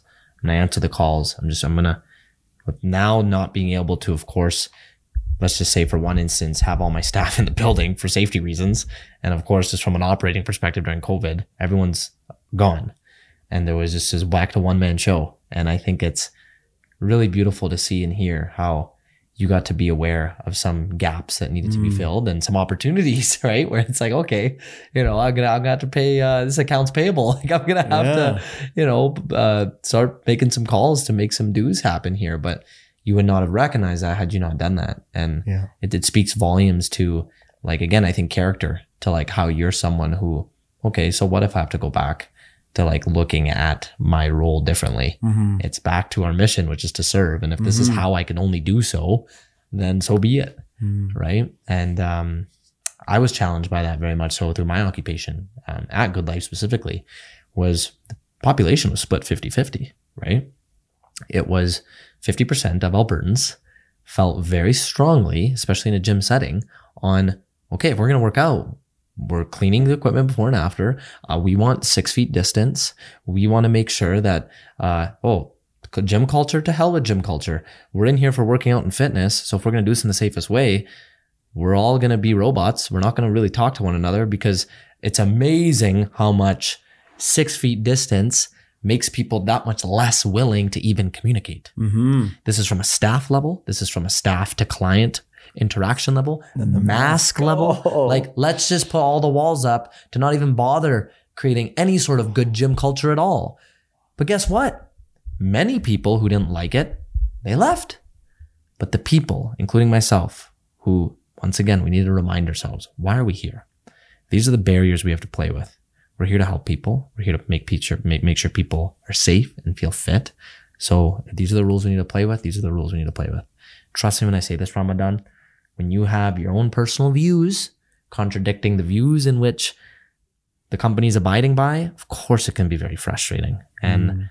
I was within that mix, but I had to make sure to keep money coming in for myself, to keep um, my team safe, and to keep um, the preservation of, um, let's just say, health for those who needed help at the gym. That's what made me wake up every day to abide by the rules because I knew that this was still making sure people were getting their workouts in. And if this is happening, this is making people feel more sane, more mentally and physically stronger while we weather out this storm called COVID 19. And uh, those are moments, right? Those are, again, those defining moments of like, okay, why am I still here? Why am I doing this? And I feel like that's where we need to always bring it back to, you know, what, what brought us upon taking action into what it is that we're doing today, right? What is making us show up for this conversation? for this job I'm currently working, for um, you know these friendships I choose to still keep. I think it's it's really funny to me not to take this on a tangent, but when I ask someone, you know, so you're friends with this person, right? Why are you still friends with them? And they're like, "What do you mean?" I just I want to know. Like, I've been friends with you for a while. Why are you still friends with them? And when people don't know how to answer that, Mm. and they go, "Well, I guess because I've just been friends with them for six years." Mm. It's like, okay, cool. Is there anything beyond that? Right? It's like it's like me being like, oh, Ramadan, why are you still with your wife? And and then what if you were to go, well, we've been together for 20 years. yeah. Right? It's like, what effect does The that ki- have? The kids would be mad if we went right? together. You know, you're Yeah. like, you, you'd hope someone says, oh, because Yeah. Kenny, you know. renewing the intention. Yeah, exactly. yeah, she renew makes me feel this way, or she made me feel. It's like, okay, back to your point. Is that still happening? Right. And uh, that's something I find that we all really need to, um, uh, if, if, we did do more of that, and if it's not happening, be willing to have those tough conversations because those Mhm. aren't easy. Right. I've had those happen with really good friends of mine where I'm like, yo, piss off. right. Like you're, you're not, you're not serving, uh, what I'm doing. Or you, you know, you got friends that go, they like they almost speak on your behalf. No, no, Kenny, I know you're. You, you, if you're gonna go about it this way, it's gonna happen like this. And I'm like, hey man, Yeah. like, no, let me You're let me stop me. you there. Yeah. Yeah. Kenny six months ago Mhm. would have felt that way, but let me share with you where the, my mindset's coming from from this Mhm. situation. You're wrong, right? Yeah. Let me tell you where I'm coming from. But that that that should be happening more. Is the level of friction that's Mm-hmm. Yeah. healthy, that's It's debatable, healthy. that makes you and your friends, loved ones, work go okay. Mm. I see where you're coming from. Right? I'm trying to do that more. That's why I speak that into existence. Because this is coming from a people pleaser. It's coming from someone where I'm like, oh, maybe I don't say anything and Yeah. then we're still good. Right? We're still homies. Right? Now I'm like, no, like you I, to question my level of how I do things and, and someone thinks they know and it's not the case, I have to stand for myself. Yeah. Right? Yeah, yeah. Oh man. As you're saying that, I'm thinking of some of the circles of friends I have who elevate you and kind of push you and, and want to see you up there and want to see you connecting and they're they're kind of aiming for the same thing. And man, it's it, that's where the whole tribe comes from, right? The tribe, my tribe, where you feel there's a com- intentional community that you've created, maybe with uh, the, the the WhatsApp group that you had, Robbie Sport yeah. and um, and then with with Raj's or even with this podcast, there's an intentional community that you're creating. You want like-minded change agents to kind of understand what we're here for. And let's all jive together because that energy is just going to reciprocate. And the more you give the more you're going to receive. Because if if you really believe in in, in the laws of abundance and, and or an abundant mindset man the more i give let's say i'm just giving time and energy not money right? Because I think time and energy is so much more valuable because it can be converted into anything. It can be converted to money, to more happiness, to more energy, right? It doesn't die. It just kind of multiplies and, and compounds. Um, if I'm giving my time and energy to someone in a way where I want to see them use it, they're going to reciprocate it back. And man, it's going to come back to me tenfold because I already had my energy which I don't need an external. I'm already driven from inside, but now I got some of their energy as well and their spin on it. And now I'm just buzzing, right? yeah. And that's a beautiful state so to be true. in. And when you're down the path of personal development and seeking change and embracing change, you're going to ruffle a lot of you know, feathers and you're going to rub some people the wrong way because they just can't keep with that frequency. And again, listen, we all have family members who probably just don't see what we're, you know, they don't get our perspective mm. and, and that's fine. And I, I welcome it. I have a hard time kind of, you know, keeping my tongue just tied saying, Oh, you know, okay. Yeah, it's fine. That's your point of view. And I have my point of view. It's like, man, how can you not see it? It's so evident, right? Like you're sick, unhappy and broke. Mm. Can I help you with two of those? I can help you with the sick part and I can maybe give you different perspectives so you're happier. But the broke part will probably come if you're happy with your time and your body because you're going to be able to perform better. Yeah. You, so I, let me help you with those two. Yeah. But some people will look at you like, no, you don't have it figured out because you're not me. And then you're like, oh, wow. So you're saying nothing I'm doing resonates or, or even is relatable for you to maybe get out of a rut. I'm just saying use the blueprint, right? I'm just saying if I'm driving from here to Red Deer and I hit 10 potholes that busted my truck, and if I just went and text you and said, here's where the potholes were, are you going to say, screw you? I can find my own potholes. Oh, I'm a better driver. Mm. Or you, who are you to tell me how to drive? You know what I think though? What? So with that example, I think it's different if, so on the concept of family, right? I think if you were to tell a family member the 10 potholes to beware of compared to, let's say, a stranger telling them, or yeah. maybe even their friend, a little bit more yeah. distant. They'll take it, yeah. Yeah, they'll be like, thank you. Yes. But oddly enough, when it's family, sometimes there's ego attached to it. Yeah. Right? Um, like I, for you to tell me. Yeah, I, I just, I sometimes, especially, I, I, I say this for uh, South mm. Asian culture, right? Is the one upping, right? You do this or I'll do that, yeah, right? Yeah. Or, or even in terms of like just genuine help. It's like, hey, like I'm just looking for your best interest. Yeah. It's like, oh, why are you looking so much into what's going wrong in my life? Yeah. Right? Like sometimes there's ego, right? Um, I'll share a personal story with this where it relates to me desperately wanting to help my dad with his fitness. This is a life journey. I was hoping you weren't going to say dad because if I share if I share my dad's story and he listen, I love you, Baba. If you listen to this, yeah. only I'm only saying this out of love. Let's share our daddy issues. no, but it's like as as as a, as a barge in through here with a belt. Yeah, I know exactly. What? Like, what'd you say in my house, man? But really, oh, it's like there's a good. There's, I can share this because there's a happy ending to it, right? Okay. Is all my life I've been wanting to get my dad um, in better physical mental shape, right? Uh, it started when I was eight to nine years old, you know, uh, getting uh, journals from Staples, telling my dad, "Oh, dad, just like here, do what mom's doing at her herbal magic weight loss, and just journal your food, yeah. right?" And I'm just like trying to ditto copy what she's doing out of her program. And mind you, we're all such health freaks in our family, right? Some of us were, you know, doing it out of our occupation yeah, now. Yeah. Um, but anyway, uh, from there it started to dad, let's, you know, exercise with me or dad, you know, go out for your walks. Like I'm trying to be his accountability buddy all our lives, right?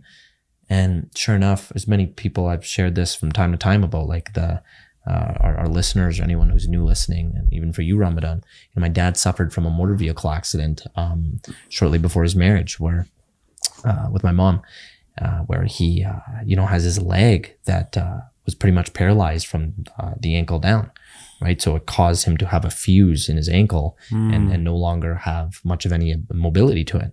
Since then, he's uh, been limping on his leg, you know, that injury as, as far as, you know, on top of uh, heart failure issues, you know, going through aortic valve replacement in his heart about eight years back. He's just had these couple of setbacks among other things in his life they'll just force him to just not be motivated to move Mm. for good reason, right? Uh, but I wanted to challenge him on other ways. Let's move around the pain. Let's let's let's still go through this mental and physical benefit. So there's many moments in my life up until even uh, COVID where I build my gym in our house, right? I I, t- I, I, I become a certified personal trainer. I'm, I'm constantly finding and learning different ways to help him. But again, no matter how much you as a coach or a family member are willing to help somebody, it's not going to happen if the willingness isn't there personally by themselves. Yeah. So then I decided to take ego out. I, I wanted to truly, personally, I want to be the one to help him. I wanted that for myself. I'll be honest. I want to be the one that said in my family, uh, in my immediate family, and uh, beyond that, from all respective relatives to be like, hey, I helped dad. So then I got rid of ego for a second and I went, okay, you know what? This is clearly not working. Part of me even went, Ramadan, I'm done. Part of me, like, I got frustrated. I was like, he doesn't want to get better. Okay, I'll move on. Right. And I've had those mm-hmm. moments where like, I'm like, dad, do you want to meet, see your grandkids one day? Like it's scary to the point where right now, on the trajectory you're going with what you're feeding your body, what you're doing with mm-hmm. your habits, maybe that's not going to happen. So now Father's Day comes around. I just went, you know what? Screw this. Go to one of my personal trainers at Goodlife. I say, you're going to get a new client. And he's like, thank you. Like, you know, he's probably thinking it's a consultation I done. And I said, I want you to know that uh, don't thank me yet. I say, he's going to be your toughest client. Mm. A win is going to be if he shows up in the building, you know? And I said, a win is going to be, you know, if you could even get him in the building at least once a week. And I said, there's going to be many more wins after this. So I show him with the story of my dad, the extent of it all. And, uh, I go home on Father's Day and I say, dad, you want to know what your gift is? He's like, he's like, oh, what? Show him the receipt, right? I'm like, I got you 34 personal training sessions. And I said, you start Monday. And then the first thing he says is, how much you pay for this? right? Yeah. But now That money take- paradigm, right? Yeah, take ego away, take how much of a concern there is now to him realizing that, okay, he tried giving me his time. He put his money into this. Culturally, I'm sure you can now kind of look at it like, Mhm. okay, he's bought in. He now feels bad. He doesn't want to waste just my time. He doesn't want my money to be wasted. Mm. Yes. So him going is And like, he's looking out for your finances. yeah, yeah, exactly. Even though his He- health is on the line, he really is. He's worried about you. Yeah. Could you have used that money for something for you? Exactly. Right? Because even two sessions in Impact, Ramadan, right? he went, he went, okay, I'm done. Get the refund. I will go on Oh my my own. I'm like, no, no, no. myself. Like, it Yeah. doesn't work like that. And now I'm so happy to say it, man. One month later, my dad is officially 10 personal ses- personal training sessions in. He's working with Amrit. He's like progressing, right? Amrit's doing all his research he can. He's looking into creating more mobility in his ankle. He's like so excited to work with him. And it's beautiful to see. And I'll be honest, as much as I wish I could have had that with my dad, Yeah. I am more thankful, Ramadan, that that not only is benefiting the trainer, it's benefiting my dad in going to the gym and and being service training and finally working on his physical and mental health. And I'm seeing it before my eyes. You know, I see him going into the gym in his sessions, like a little bit more bright, a little bit more, you know, chest high, Yeah. like yeah. talking to other Posture people. change. Yeah, and it's-. Yeah. It's awesome to see, man. Yeah, and yeah. Uh, I just I realize I share He's this part of story. another community now he is. that he never experienced. And he's like, wow, everybody here wants to see, is cheering me on rather than, you know, maybe in some cultural circles, they can't wait till I fall so they can say, I told you so. That investment was dumb. Right. Exactly. And I share this story because for anyone else out there that struggles, you know, like I had a close friend of mine, I'll keep it personal, uh, outside of sharing his name, but he, he had his father, uh, pass away. Um, another really, really close friend of mine had his father pass away and they love to be in the loop of how I work with my dad. And they are like, and they know who they are when they listen to this, but they're huge, um, you could say mentors to me when it came to still never giving up on my father's health because they're like to some degree they both said kenny we did and we regret it Mm. like they're, they're, not around him and we regret it and uh, it speaks volumes to the to like the the way of maybe the way you're doing it isn't the only way Yes. get, get creative Yes. right don't let yourself be the hero in this Yes. situation Absolutely. you know Yeah, that's that's that's the biggest challenge. I mean, no one's gonna love my brothers like I love them, and yet the advice I see others give them is so what? How? How can you give him that advice? You know what I mean? And you claim to love my brother? You got You're not gonna love him more than I do. Do you know what I mean? But yeah, get creative. That that's key. But the best thing I can do is live it and hope that you know some of it rubs off in terms of well, okay, I guess it's easier. It's easier to just behave a certain way as if the so.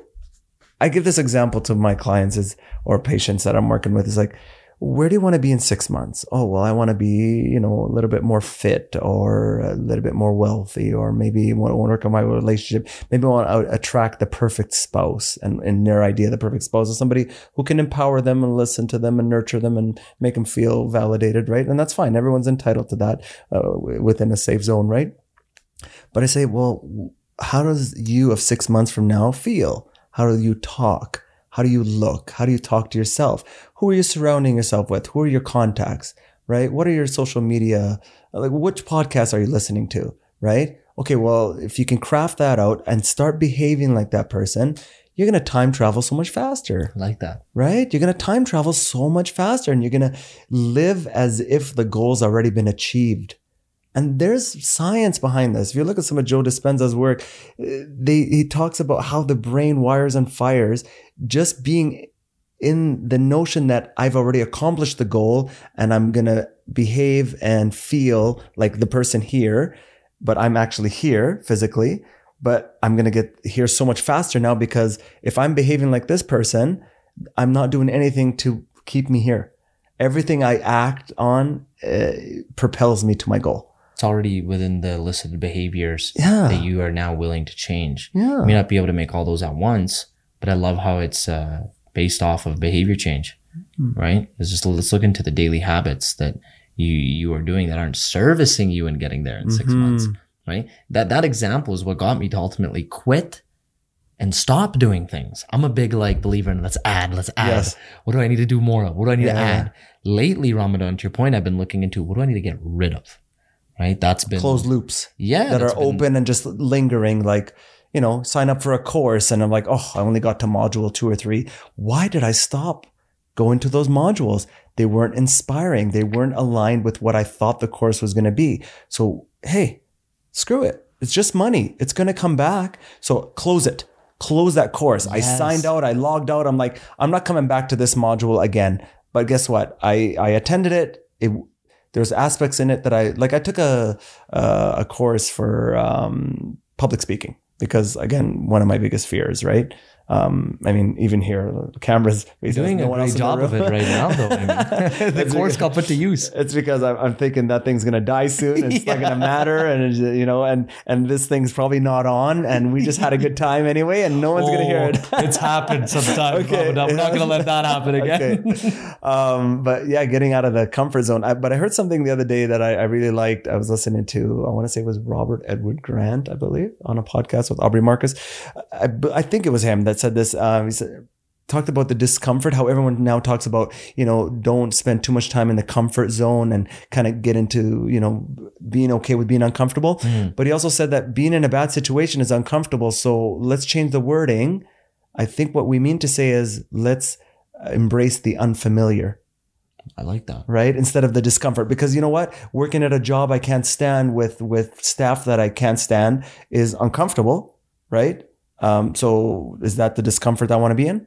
No. But it's that's something familiar. So maybe I want to change the language a little and and take on something that's not as familiar. I'm going to steal that. That's one of my mantras I live Yeah, by. I is- loved it. I because I always zone. say, uh, you know, embrace the discomfort. You know, I don't like cold showers, but I know they're good for me. You know, I didn't eat my first tomato till, till I was 19 Oh, and only because at 19 I played the best soccer ever uh, because I went from 210 pounds to 178 and I was just feeling it and. I I earned a starting spot on my college team and I earned a starting spot on my major league soccer team and I had amazing mentors around me who I just like kind of learned from like here that defender my god he's so strong and I'm going to learn how to shield the ball like him or that striker can really post up and hold the ball and not let anybody get it I'm going to you know what I mean I started Yeah. taking some things from take them things apart. and right? then I'm like, okay, well, now let me put it to, to application. And then I accomplished things that I didn't think I was ever going to do.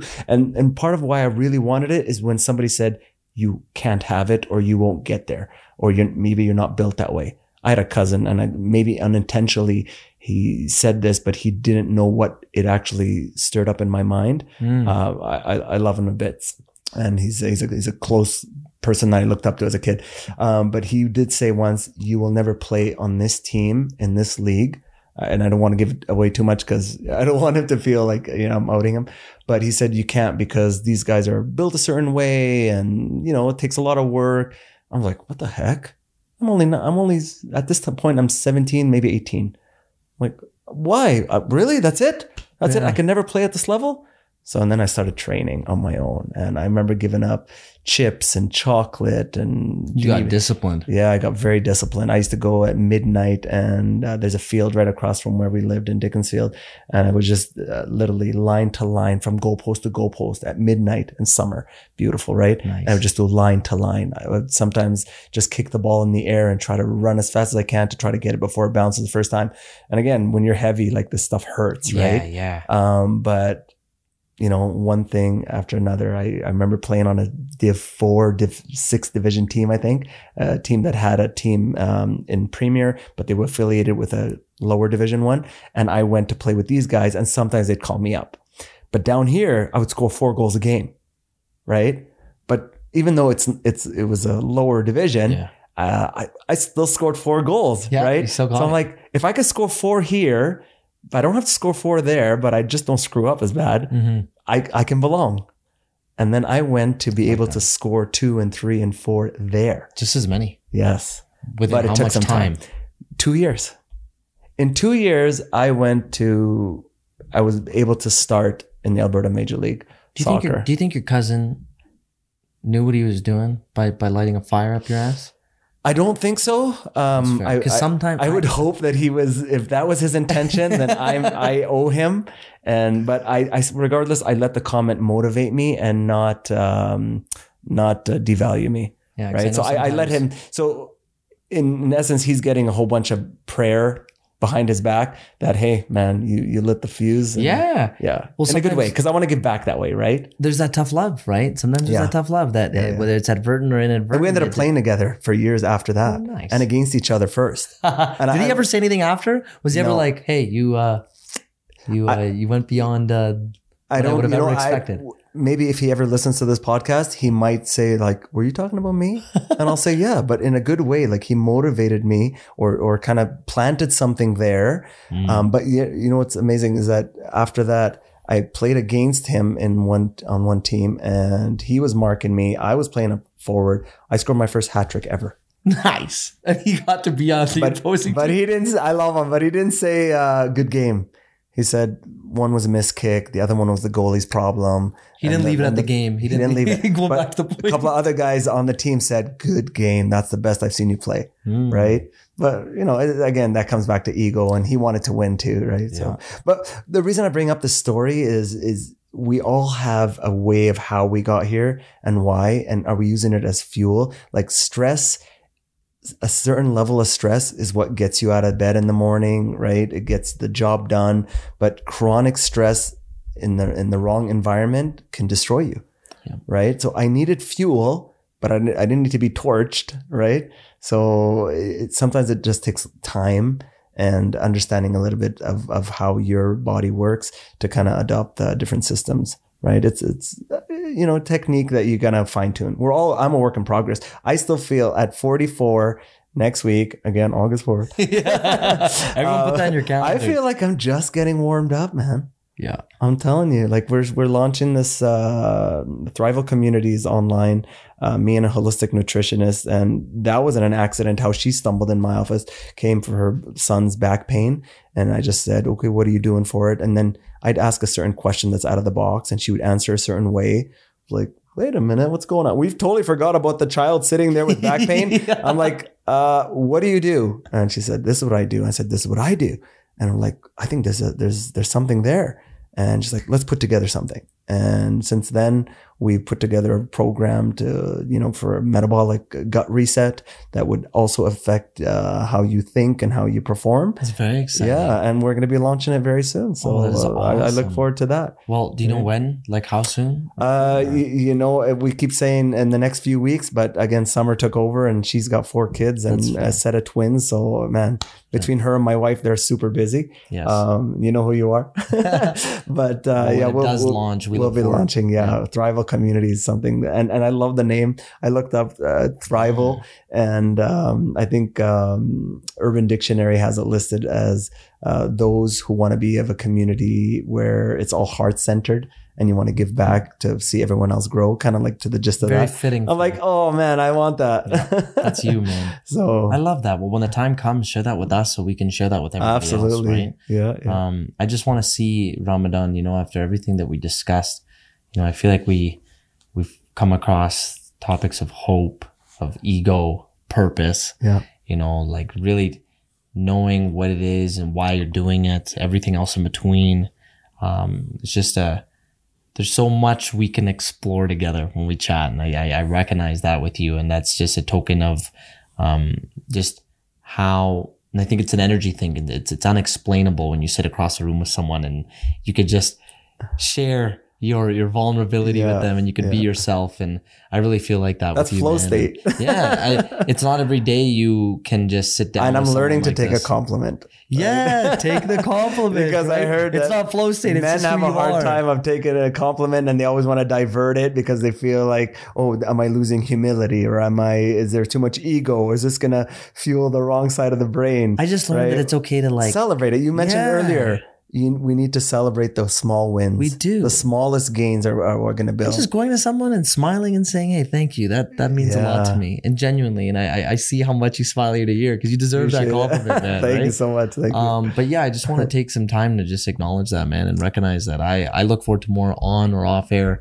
conversations like this with So, you. and same here I I wanted to bring it back to you to just see where people can. uh where can people follow your journey? How can we continuously stay in touch? Uh, social media at uh, Dr. Forzibak, DR4, the number four, Z B A K. Um, it was um, Dr. Kubanek, beautiful man. He was my clinician and he had it as a license plate. And I thought it was the coolest thing ever. This was in the States. So as soon as I got here, I'm like, is this novelty license plate available? And it was. So I made it my Instagram. But uh, also Thrival Community, T H R I V A L, Thrival Community on uh, Facebook and Instagram as well. And uh, yeah, let's uh, let's connect. I mean, all your viewers, if if you have questions, I'd I'd love to dive in and hear your story. I learn from you more than uh, more than anything, and and I'm inspired by people who want to embrace change yes. and kind of go that uh, to the next level and understand um, that I want more. Uh, there's an inner voice that I don't want to silence anymore Hmm. right? Like Gibran said, uh, when you're born, uh, the work you're meant to do is already placed in your heart, Yes. right? And uh, we go back to the Abraham Maslow quote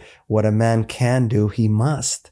Because you're always going to have that inner desire. Something's poking you saying, this is what you should be doing, right? And when it's, when it feels natural, man, leverage that. And, and there's so many influencers now telling you, you can make a living of doing what you love. Stop thinking that, you know, the, the, the source is only one. It's not your boss. It's not the company you work for where your sustenance is coming. It's, me- it's already set aside for you, but you're going to choose how you're going to earn it, Hmm. right? Like even Islamically, uh, we believe that it's ordained and it's, this is what you're going to eat, right? How, but you will choose how to eat it. Yeah. You can eat it the right way. You can eat it the wrong way. You can steal it, but, but there's a certain amount of sustenance set aside for you, right? And not to say that it can't be more or less. I mean, you know, God's great in many ways. Um, but what I'm saying is that you still have that choice. We all have that choice. I promise you. Even if you feel like somebody's got you by the you know what, and he dictates your every move, or or or they, they just got you in in in in shackles of like don't Yeah. think this way or else right? Don't worry about that. Find your tribe. Find people that want more for you than they want for themselves because that's how we grow right? True happiness comes from us uh, giving, giving more and more. You ever, you ever, you ever donated to a cause? I mean, I've seen your farmers thing course, yeah. and, and, and so many charities you were part of and you did a Ukraine one. Doesn't it feel amazing? What a high when you collect and give to a cause, Yeah. right? Like, Just the direct impact you see it gives. Yeah. Because that is where, um, on the notion of you're not living on this earth for yourself, right? mhm, Um, y- you yourself are a part of making this world a better place. mhm. And I love how earlier you said like it starts with you. So whatever change you do need to make, change yourself before you change the world. absolutely. It's something that I've been truly trying to live by lately. Um, I'm not saying I've stepped off entirely from my community initiatives, Yeah, yeah. but my self growth lately I felt like has needed to um, have more of my attention and energy Yes. uh, before I take another or potential, uh, you could say, leap back into uh, more community initiatives. yeah. But uh, it's true about what you just said there is like, you know, we're, we're all in this together. We're all needing to, uh, to some degree, take something going on in the world that we feel like we already have. We have an abundance of it. Yeah. We have uh, so much of it to the point where we need to give it to others who Yes. have never even experienced it Yeah. or do not have it enough and it's not their fault because of it. So it's something where, um, yeah, I'm really glad you shared that because uh, it's a reminder to me to realize that um, people notice it, right? It's not why we do it, but um, we, we, we recognize the good that people do. Mm. And the more good we put out there, like, I'm sure it forces us Mhm. to then do better, Mhm. right? Because it's, it hits so close to home. And I urge the listeners to take that leap and and you know have that conversation. It's okay. Nothing for me having mentorship. Mentorship is huge, and that's what it like. Look what you do. You're in essence a mentor, right? And you're not just a coach, and you're everything to them. You're the person they go to, and they feel like this energy is being reciprocated and empowered, and and it's it's just it's just a state that they want to stay in longer, right? So the they retention, connect each right? other. Keep people involved in what's already serving them Mhm. well, right? Why stop something Mm-hmm. that um is making your life better? Why why Mhm. stop it, right? Uh, or even Lean into it. yeah, Double and it- It's also like why ponder the idea because this happens a lot in my line of work. Is people are questioning whether or not they should invest in themselves. Like they're literally like, Mm. oh, seven hundred dollars a month for my bet- betterment of training. Mm. But I do get the gap. People think we're just showcasing them in personal training what they already sh- should know they're Mm. doing. So yes, there's that argument behind I'm paying for accountability, but you're also paying for someone who's paying attention to you and only you for Mm. three hours a week in three separate sessions to improve your mental and physical health. Right? When do you ever get that level of attention put onto you? Mm. in your life? You know, share with me, other than maybe perhaps you with a therapist or you um, already doing this, right? If it's already being done, okay, then great. But right now, what you're telling me is you're too busy to do this. Mm. Well, I've met many people in my life, including those who have kids, such as yourself, being five and are happily married and are also running businesses that still get their workout and me time in. Mm. So you're telling me you're too busy. This is step number one. We're going to fix this because you're telling me you're too busy for yourself. So what we're paying for here is investing in you because you've gone so far into living life now without doing so. So yes, it's going to come at a cost, right? But um, I think that's the thing that uh, sometimes, as you can tell, that riles me up, right?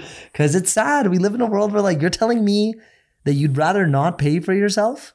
Mhm. You're, you're, you're going to spend all this money on other things to distract you away from what needs to be worked on, especially when people are suffering mentally or they're suffering physically, right? I get it. For other people, we're like, I'm relatively healthy, right? Look at me. I'm okay, Yeah. right? I got this. I, I don't, I don't want what's better than what I already have.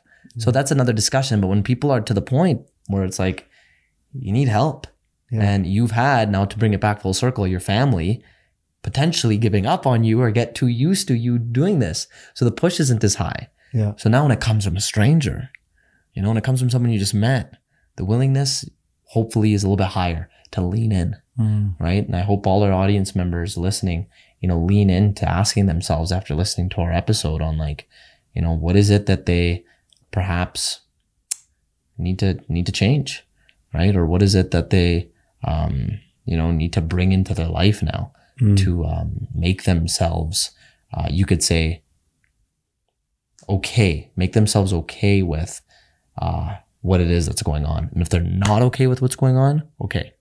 Now think, I love the example you gave of like, you want to be here in six months? What habits do you need to change? Yeah. Right? How do you Write them all yeah. down. Now let's let's What does the future you look like? Yeah. Yeah. right. I, I think it all comes down to us understanding what our paradigms are, right? Like, like you talk about your dad, and we have that in my family too. Even me, I remember during the pandemic, I signed up to a mentorship course.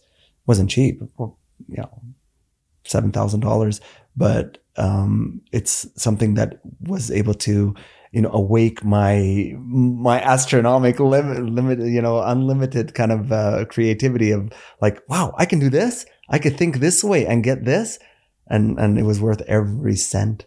I love that. But my first money paradigm told me, oh, what if it doesn't come back? What if you don't get this? What if you don't get that? Right? Like, oh, stop, stop. Like you- said, your dad said, okay, I, I'm good now. So can you get a refund on the rest? yeah. Right?